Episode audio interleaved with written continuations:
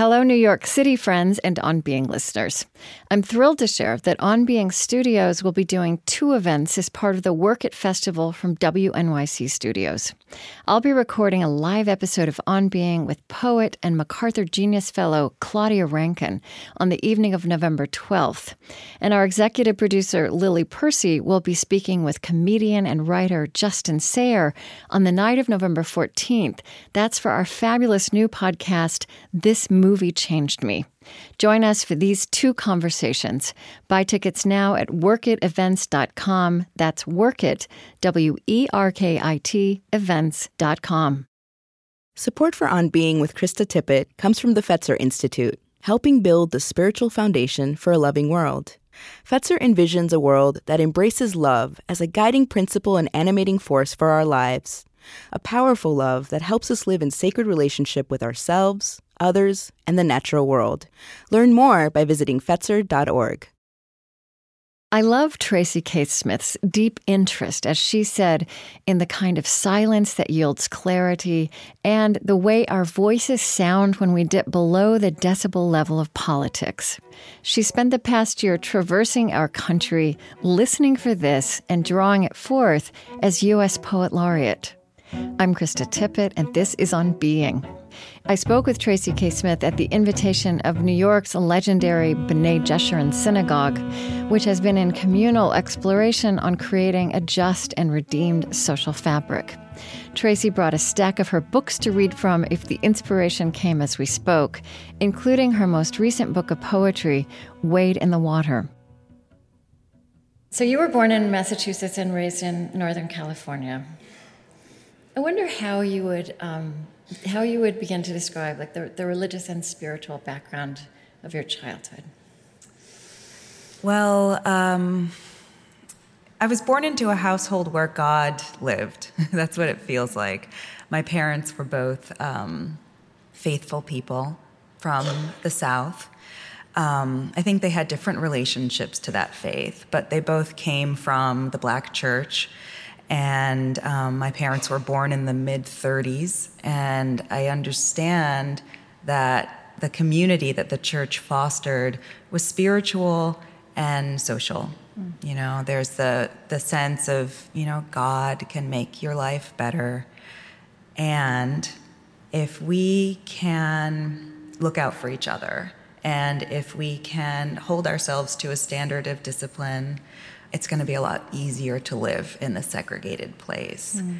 Um, so I think I got both strains of that growing up. Of course, I mean, a generation later, the political um, climate was different, but um, I think the sense of discipline and the sense that um, we owe something larger than ourselves, our best, was a big part of, of what um, I was raised just mm. knowing. Yeah, and I think it's in that spirit and with that sensibility that you've moved out into the country this year, which is, I love thinking about you out there in that spirit, like interacting. Um, and I just, you know, I want to, um, I want you to kind of tell us what you're, what you're experiencing. I sometimes feel like there are, you know, there's the official story of our time and the official conversation, the official conversation of our time. And it's strident and harsh and loud and fractious. Mm-hmm. But I feel like there's a whole, there's this whole other narrative unfolding, and like that's what you're looking at, listening for, participating in. Mm-hmm. So, I mean, I wonder, you know, if you thought about it that way, like what, what story of our time have you been experiencing these years? Yeah, it's been um, beautiful. I think again because it's it's poetry facilitates this thing that says, okay, we're not going to be talking at each other or speculating about each other, but rather opening ourselves up to something, a voice on a page, and talking about what that speaks to. Right. And so when you go out in, you know, into the country talking about poetry with people, we're cleaving to the certainties that poems alert us to and listening to the private story that poems remind us of. Does that make sense? Yeah. We're, we're, sharing something and, and leaning into each other to say, oh, well, this reminds me of my father. my relationship was a little bit different. It was like this. Um, and I feel like that's antithetical to the tenor of you know political conversation which is adrenalized which is full of all of these certainties whether or not they're earned and which is defensive mm-hmm. um, this is about saying oh right i feel something what do you feel yeah so like so you i think you've been to south carolina and right. I mean, these are some of the places i read about and you started in new mexico on an air force base right yeah um, which was great. Mm-hmm. Um, my father was in the Air Force, and so it was exciting to be in that space as an adult.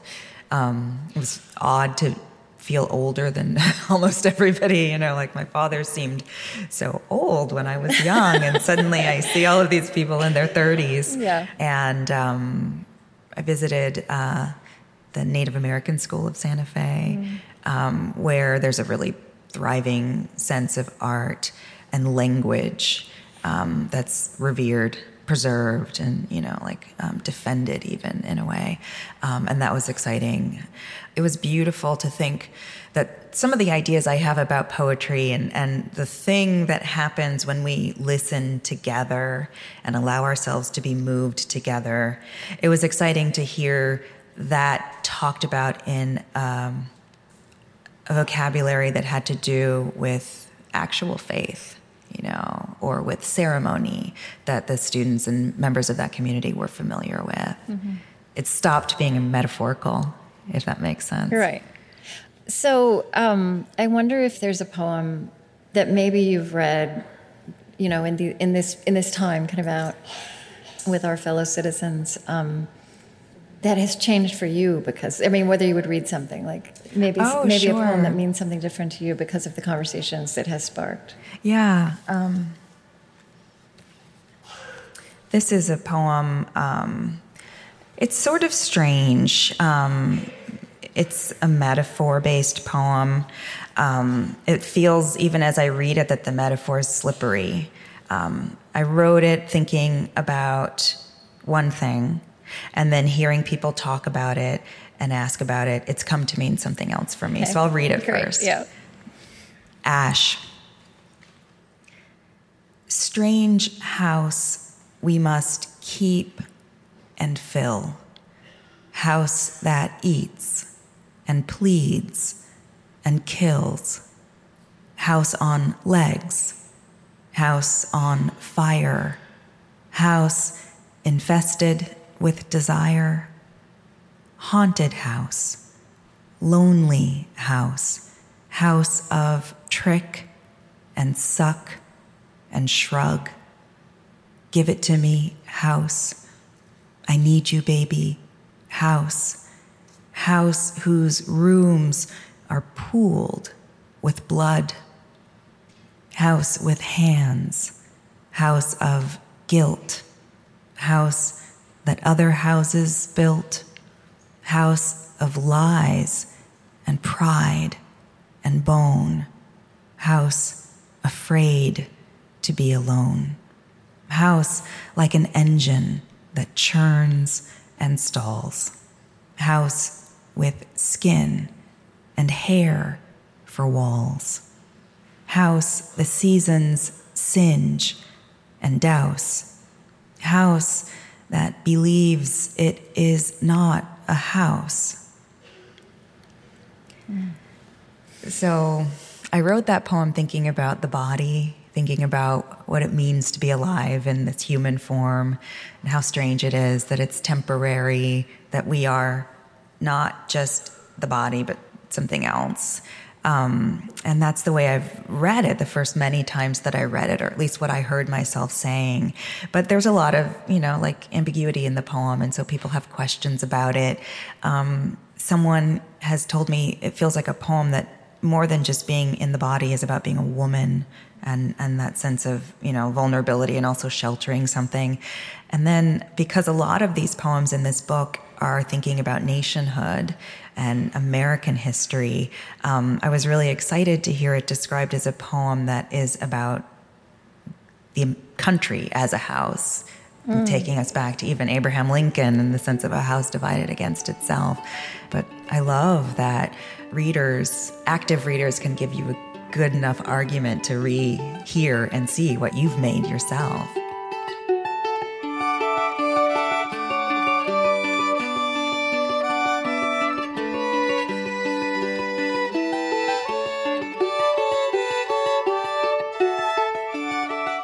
Krista Tippett, and this is On Being. Today, a public conversation with the U.S. Poet Laureate, Tracy K. Smith.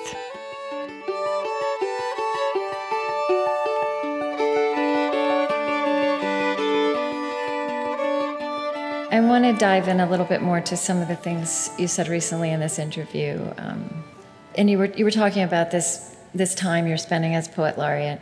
You said, I think there are lots of places where we have something very clear, compelling, and welcome to say to one another. Um, I'm interested in the way our voices sound when we dip below the decibel level of politics. So tell us how that sounds. like, tell us what you've been hearing. Well, um, one of the things I'm struggling with is okay, it's going to sound different everywhere, mm-hmm. and so I there isn't a rural perspective. Um, that I can report on, which is great. I think that like underscores well, all of the. I think that's hope. actually part of it, yeah, right? Exactly. That it's not one voice or one conversation. Yeah, yeah. So I I remember um, some really lovely things. I remember in Kentucky talking. It was my first time in the state of Kentucky, and I was really blown away by the beauty of the landscape and just driving. We did a lot of driving from one destination to another and seeing this beautiful undeveloped land with a few horses or, you know, houses that were so close to the miraculous, you know, beauty. And, and uh, I really wanted to know what that felt like, what, what people's um, sense of allegiance to the natural world felt like there, how much they were aware of it, or whether it was so familiar that they didn't see it. And I, you know, I was asking. I was in a room with mostly mothers and, and young kids in a library, and um, the kids, um, you know, were interested in nature and interested in video games and all the things that you know all, all of our kids are aware of, and the mothers that I spoke to said, I'm excited that my kid has access to everything that everyone else has. And I'm really scared too because they, they don't play in the mud the way that I used to. Um, I don't know that they see what we have in the way that, that I can, even over, you know, the last few decades, the small changes signal that maybe this is finite in some way to me, that felt really exciting, more exciting than saying, "What's your take on environmental protection?" Right, right, um, yeah. Like, what what do you look out and see, and and what does it make you want to do, or what does it make you, you know, long for, or or want to, I don't know, yeah, protect yeah. in some way. I wonder, uh, have there been things? That this listening and this conversation, things you've learned about yourself that have surprised you. Um, I mean, actually, you know, one thing that's interesting to me is that you, Wade in the Water, kind of was published, converged with becoming poet laureate, right, mm-hmm. and being mm-hmm. out there. And you said that you were, I mean, what did you say? You were surprised to realize that this was a book that had a really political overtone. Like, what did you say? That, that it, that it, um, that these are such American poems, mm-hmm. but that you yourself had not understood that until the book was being engaged with a wider world. Yeah. Yeah. It was really surprising to me. Um, but I think it, it also it makes sense to me that the questions I have about the moment that we live in now, all of the difficulty we have in talking to each other about difference, about race, um, all of the ways that history, which once felt so remote, um, feels closer and yeah. active and unresolved. Um, it makes sense that those are those are questions that are on the surface of these poems and that looking back to history is an attempt to say is there anything that we haven't yet heard that could be helpful now mm-hmm. in unraveling this knot um, i found myself listening to um, voices that come out of slavery in a way that I had never done before, in a way that I thought, oh, other writers are better at that. Other writers know how to tell those stories. But I, I was and am interested in the very compelling statements of lived experience that blacks during the Civil War um, made to President Lincoln or to the Pension Bureau. Um, and um, writing this book during a time where there was a lot of racial violence made yeah. those voices urgent to me in a new way. It, the, just the way you said that feels so important. Um, I mean, it, it, feels like something I, that's all around us, but you're putting words around it. That that all one of the aspects of this moment is that things that felt farther away not that long ago feel so close and mm-hmm. so alive, which I think often uh, comes to us as a terrible shock and feels like a failure, but it is also it's a moment of reckoning, right? Yeah. Um, you had that that sequence of Civil War poems, the, like the found poems. Mm-hmm. Would you read a little bit of, of that? Sure. Yeah, and just um, tell the story of those. Um, I never had a, a, kind of a curiosity um, about the Civil War. I had discomfort when mm. learning about it in school, um, but I found letters and um, testimonies that black veterans had given after the war in an attempt to get their pensions. And again, that, that distance closed up. And um, I just said, if we could listen to these together, maybe we could feel something that could be really helpful. Um, so maybe I'll read you one section of a poem in which uh, family members are writing to the president about right. about the experience of their enlisted um, family. Excellent Sir, my son went in the 54th Regiment. Sir, my husband, who is in Company K, 22nd Regiment, U.S. Colored Troops, and now in the Macon Hospital at Portsmouth with a wound in his arm, has not received any pay since last May, and then only $13. Sir, we, the members of Company D of the 55th Massachusetts Volunteers, call the attention of Your Excellency to our case. For instant, look and see that we never was freed yet, run right out of slavery, in to soldiery, and we hadn't nothing at all and our wives and mother, most all of them is a perishing all about, and we all are perishing ourselves. I am willing to be a soldier and serve my time faithful like a man, but I think it is hard to be put off in such doggish manner as that. Will you see that the colored men fighting now are fairly treated?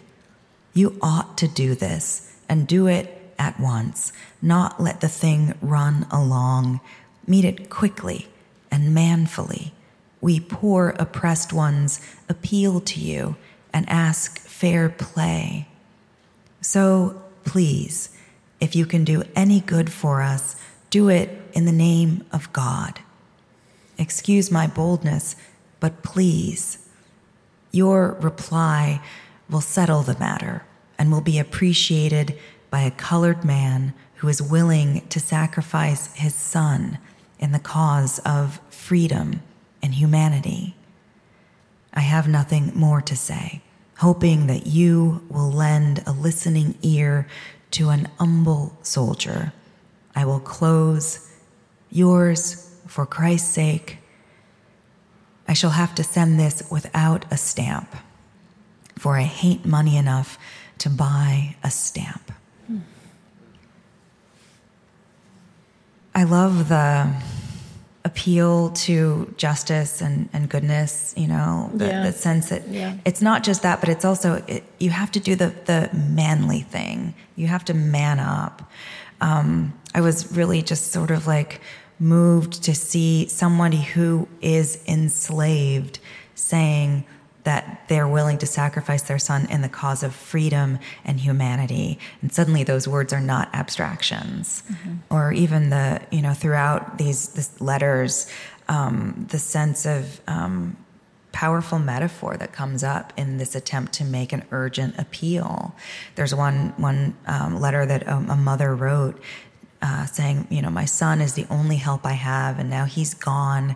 Um, I'm old and my head is blossoming for the grave. Mm. You know, just please help. Um, I didn't think there was any need for my voice to enter this poem. I just yeah. wanted to curate uh, a chorus of these other very compelling voices. Yeah, there's such um, depth and dignity, and you know, and it's so different from a letter you can imagine anyone writing to a anybody in a bureaucracy now. Like, yeah. What is that? Yeah. I don't know. I mean, there's this really beautiful sense um, of belief in the tenets of democracy yes, that yes. Know, they're being offered by someone who's sort of locked outside of that promise, but seeing, you know, if Abraham Lincoln could make the right choice, the doors to you know freedom and humanity yeah. will open up. We'll be inside of it, and so maybe there's this sense I must believe that this is possible. That was really kind of awe-inspiring. Yeah, and maybe I, I like the idea that if we if we stop being cynical and if we believe that this thing we've built is built on something that's real and that's worth struggling for um, if we hold each other to a higher standard, maybe maybe we can open those doors again.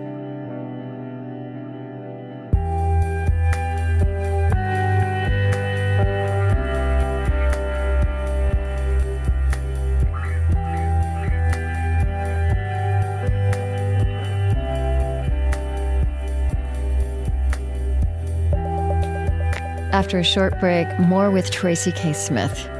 We're putting all kinds of great extras into our podcast feed lots of poetry, music, and a new feature, Living the Questions. You can get it all as soon as it's released when you subscribe to On Being on Spotify, Google Podcasts, Apple Podcasts, or wherever you like to listen. On Being is brought to you by the John Templeton Foundation. The Templeton Foundation supports academic research and civil dialogue on the deepest, most perplexing questions facing humankind. Who are we? Why are we here? And where are we going? To learn more, please visit templeton.org. The Templeton Foundation. Stay curious.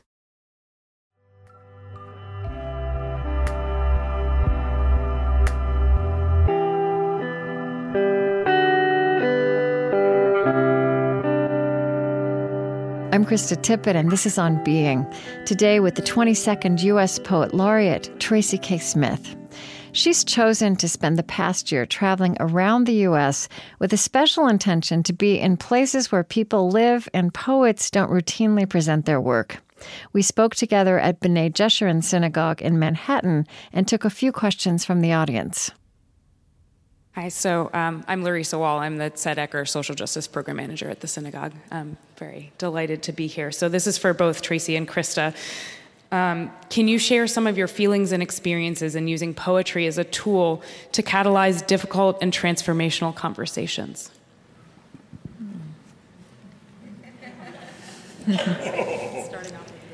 that question makes it sound like it's easy. it's like so well laid out. Um, well, I teach. You know, most of my experience, even though I've been traveling a lot this year, is in the classroom.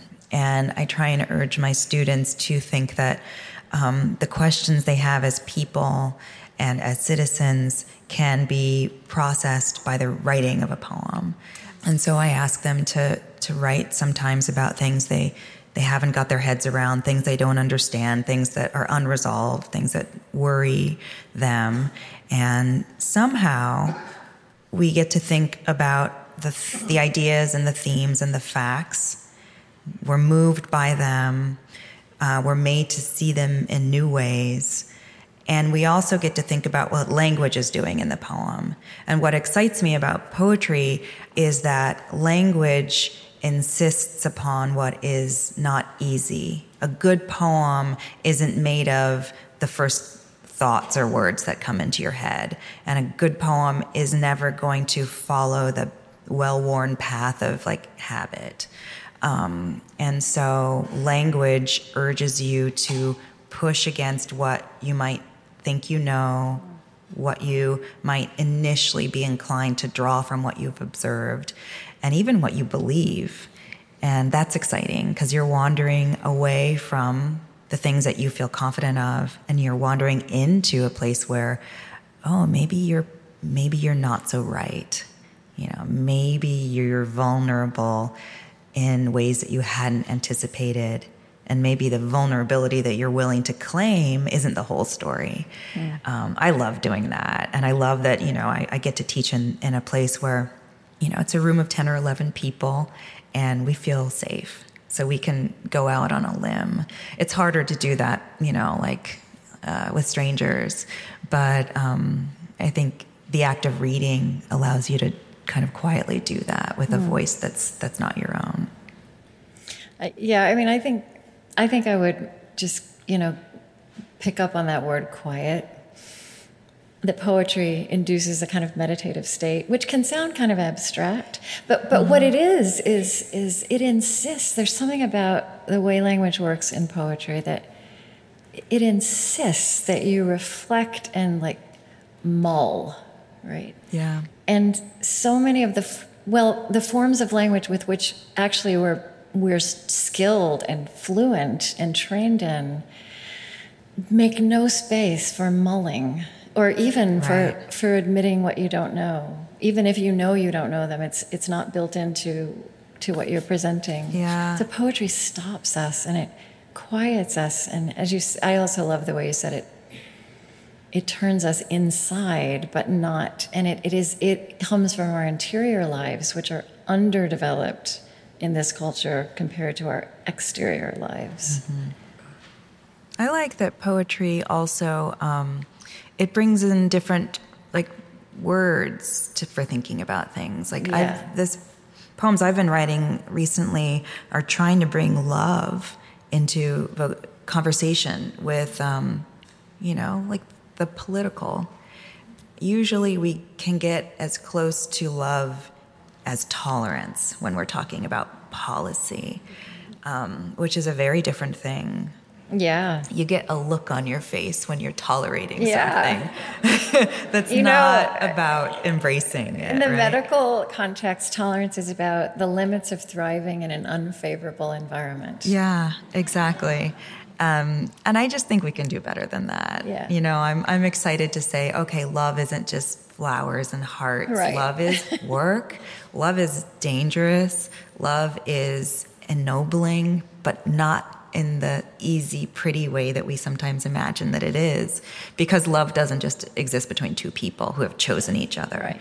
Um, and so I, I've been really interested in writing about compassion because I'm trying to learn it a little bit better, mm. you know? Mm. Yeah.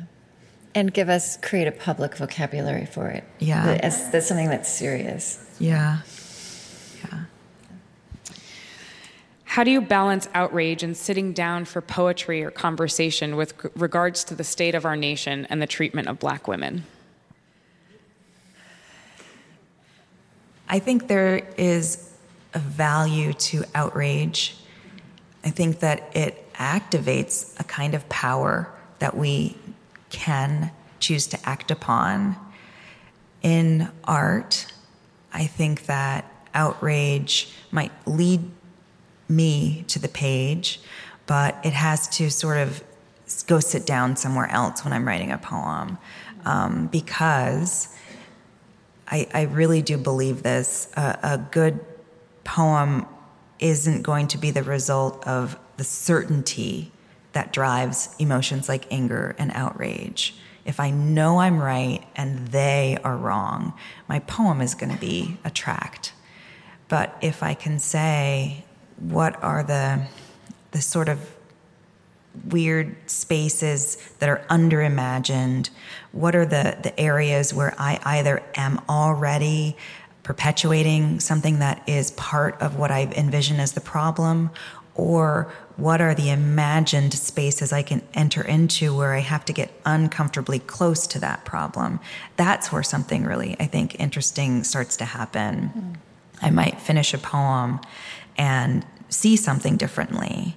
It doesn't necessarily change the sense of outrage that I might also feel, but it's illuminated something that um, that feels productive. I think that discipline that you describe, you know, doesn't just apply to the writing of a poem, right? Like somehow outrage is justified, can be justified, it can be important, it can be a moral response. But finding how we let it drive us and when we know, in fact, being motivated by it won't affect yeah. what we actually need to affect. Mm-hmm. I mean, even those two words, they feel so. They're.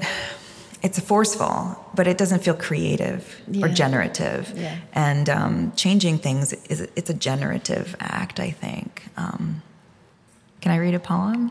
Yes. Yeah. Okay. Um, there's a a photo that everybody's probably seen um, that came out of uh, the Black Lives Matter movement a couple years ago.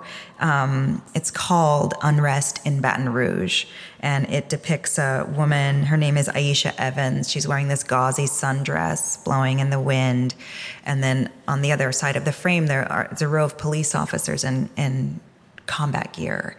And um, I was invited to write a poem about that image, which I saw, and I felt something like certain and powerful when I saw it.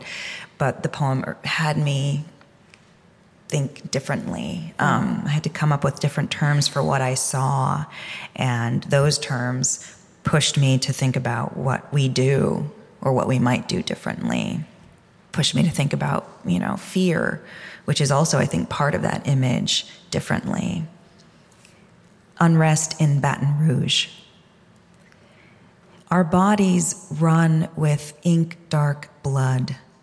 Blood pools in the pavement's seams.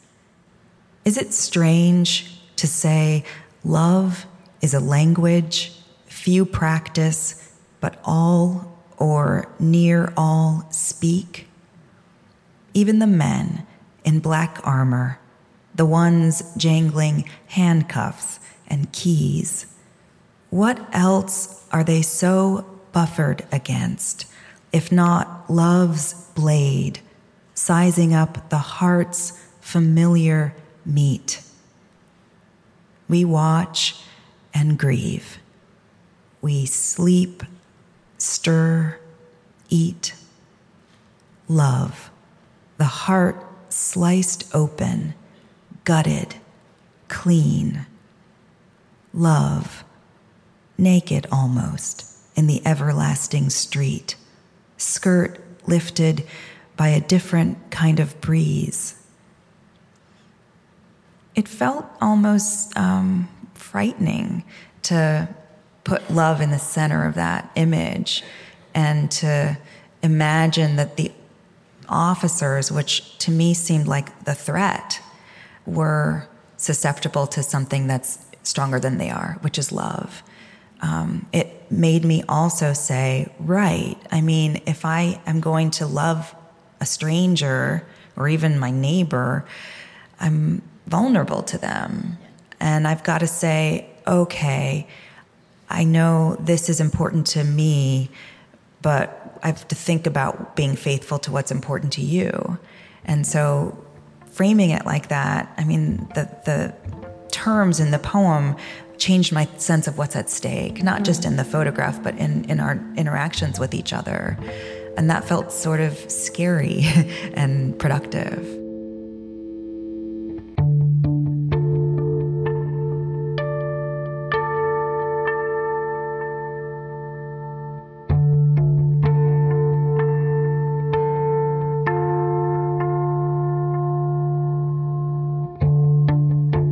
I'm Krista Tippett, and this is On Being. Today, a public conversation with the U.S. Poet Laureate Tracy K. Smith.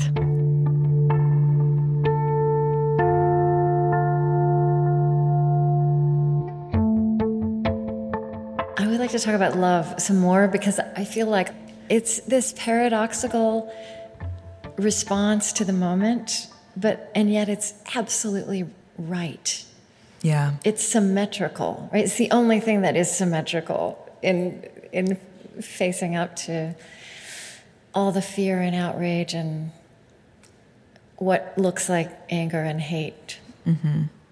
Yeah, I mean, we've gone so far in one direction that we've kind of exhausted yeah. that rhetoric. And so now we get to swing back toward what is enlarging and what I believe is eternal, which is, you know, it's not just this, you know, like celestial framework or holy framework. It's, it's love is a life force. Love is something that animates a person or two people or a family or a community. I um, I spend a lot of time looking at um, narratives of near death experiences. There's one poem in this book that draws from that.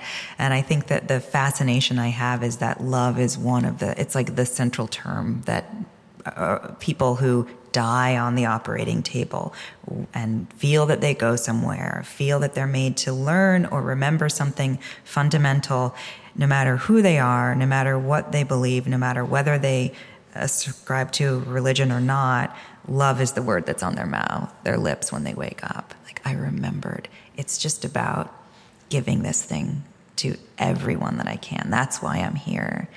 Um, it's exciting, you know, and I love that love is coupled with a sense of threat. Um, and yet, if we're willing to be larger than the fear that that incites, something great could happen.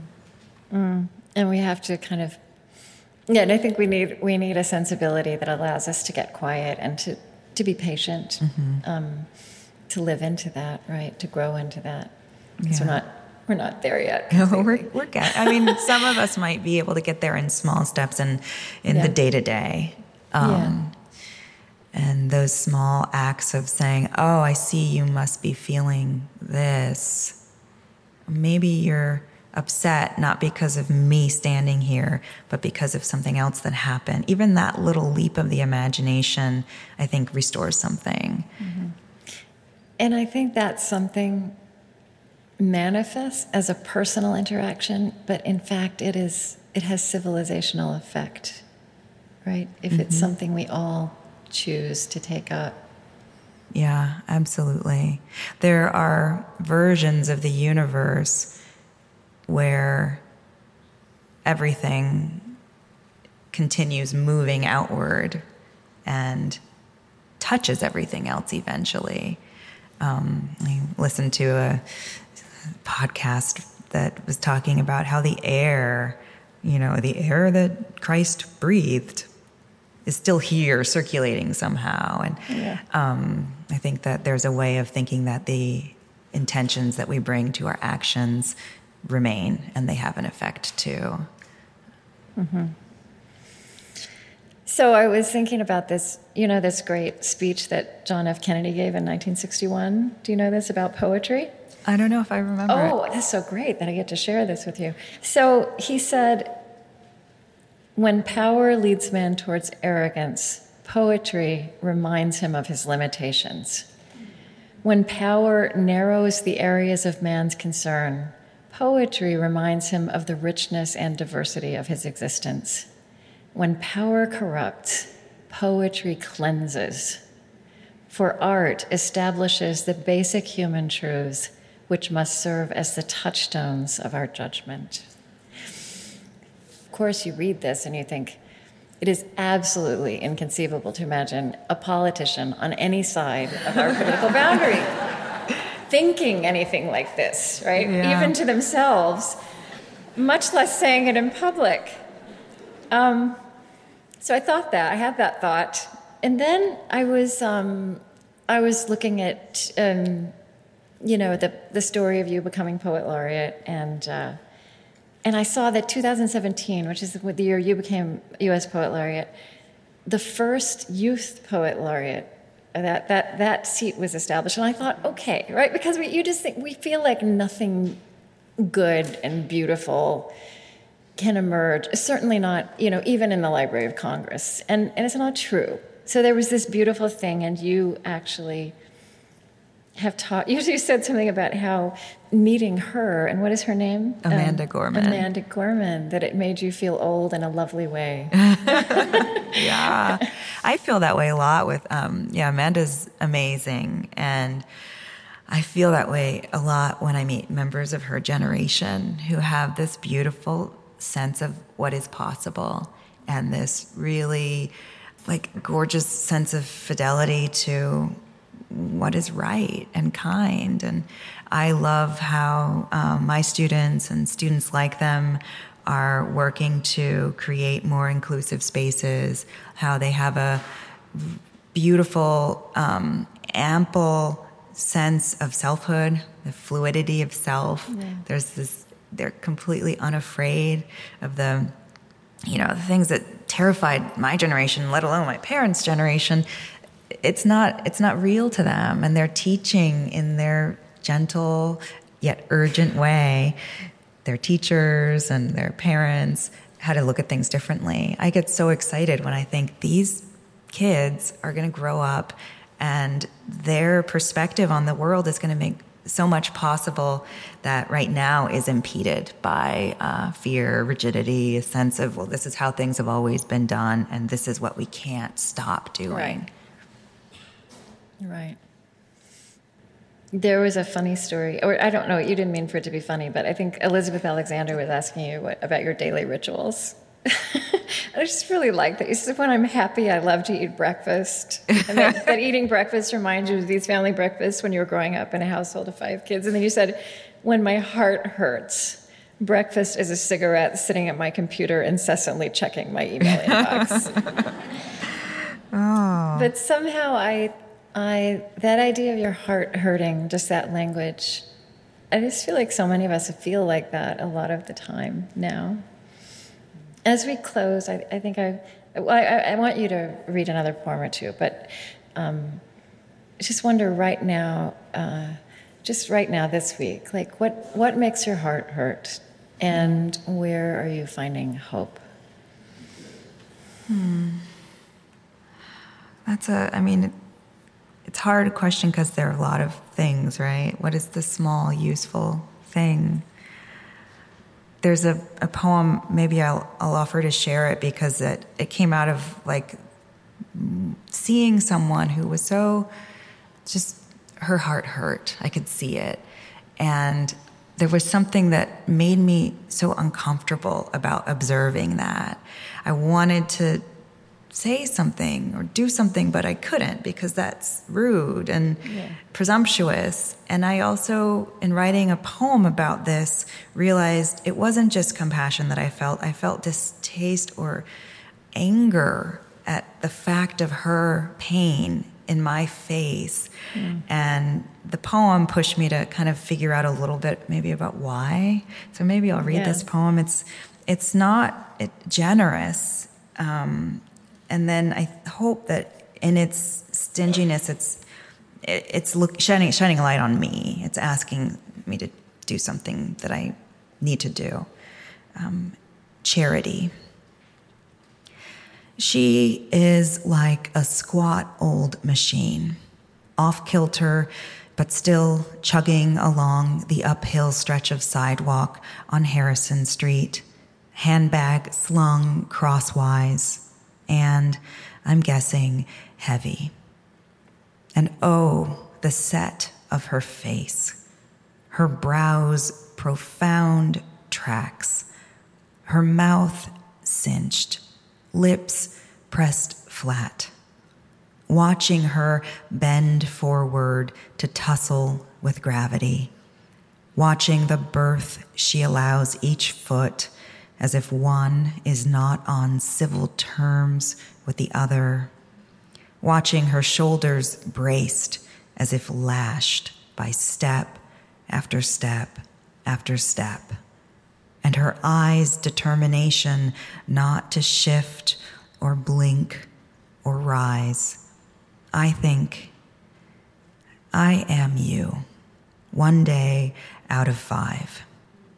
Tired empty, hating what I carry, but afraid to lay it down.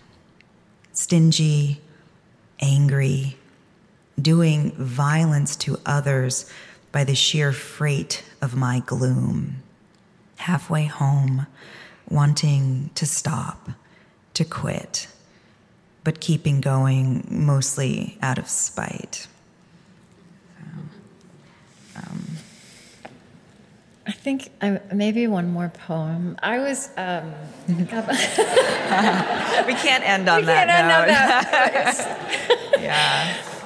Even if we could, I want to hear another poem. um, I love actually the Garden of Eden. I don't, The first poem in Wade in the Water, and here we are in New York, and I also just kind of like you standing on the cusp of the century. What are you? What do you feel drawn to? Um, oh, I um, how, maybe I'll read the title poem Yeah, partly yeah. because it feels like the inverse of that awful scene Okay, that I just okay. described. Is that Yeah, okay? Yeah, yeah. And then Um, everybody should go away and read those other two. Yeah, please. Yeah. Um, yeah, this is a poem that comes out of an experience I had that was so beautiful because someone else saw me and is committed to seeing other people. Um, I was in Georgia. I attended a ring shout. Um, it was a trip where I was also visiting a lot of historical sites that had to do with the history of slavery. And um, it was a heavy trip. And then I got to this place, and one of the women who was about to perform saw me and she said, I love you. And she gave me a hug This one, yeah. and I lost it. She didn't know me. She didn't know what I was dealing with, but that just that offering did something beautiful and and and painful and and great. And she said it to everyone, um, but it didn't get cheapened by that gesture. And so I wanted to kind of like dwell in that sense of grace almost that she she created. Um, her name is Bertha McKnight, and she's one of the Geechee Gullah ring shouters. Wade in the water. One of the women greeted me. I love you, she said. She didn't know me, but I believed her, and a terrible new ache rolled over in my chest, like in a room where the drapes have been swept back. I love you. I love you. As she continued down the hall, past other strangers, each feeling pierced suddenly by pillars of heavy light. I love you throughout the performance, in every hand clap, every stomp. I love you in the rusted iron chains someone was made to drag until love let them be unclasped and left empty in the center of the ring. I love you in the water where they pretended to wade, singing that old blood deep song that dragged us to those banks and cast us in. I love you, the angles of it scraping at each throat, shouldering past the swirling dust motes in those beams of light that whatever we now knew we could let ourselves feel, knew to climb. Oh, woods. Oh, dogs. Oh, tree. Oh, gun. Oh, girl, run. Oh, miraculous many gone. Oh, Lord. Oh, Lord. Oh, Lord. Is this love the trouble you promised? Tracy, thank you so much for representing all of us so well as poet laureate. and thank you to B'nai Jeshurun for having on being here tonight. Thank you.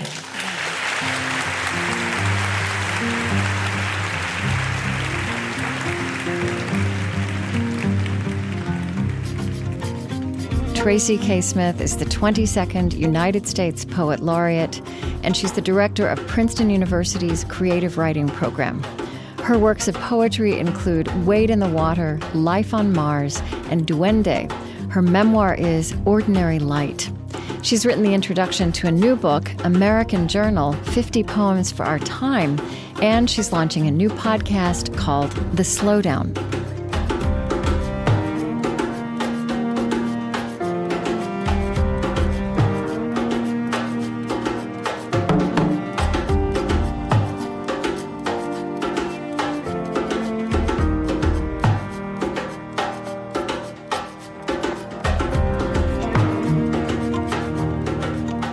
On Being is Chris Heagle, Lily Percy, Mariah Helgeson, Maia Tarrell, Marie Sambilay, Aaron Farrell, Lauren Dordal, Tony Liu, Bethany Iverson, Erin Colasacco, Kristin Lin, Profit Idowu, Kaspatek Kyle, Angie Thurston, Sue Phillips, Eddie Gonzalez, Lillian Vo, Lucas Johnson, and Damon Lee.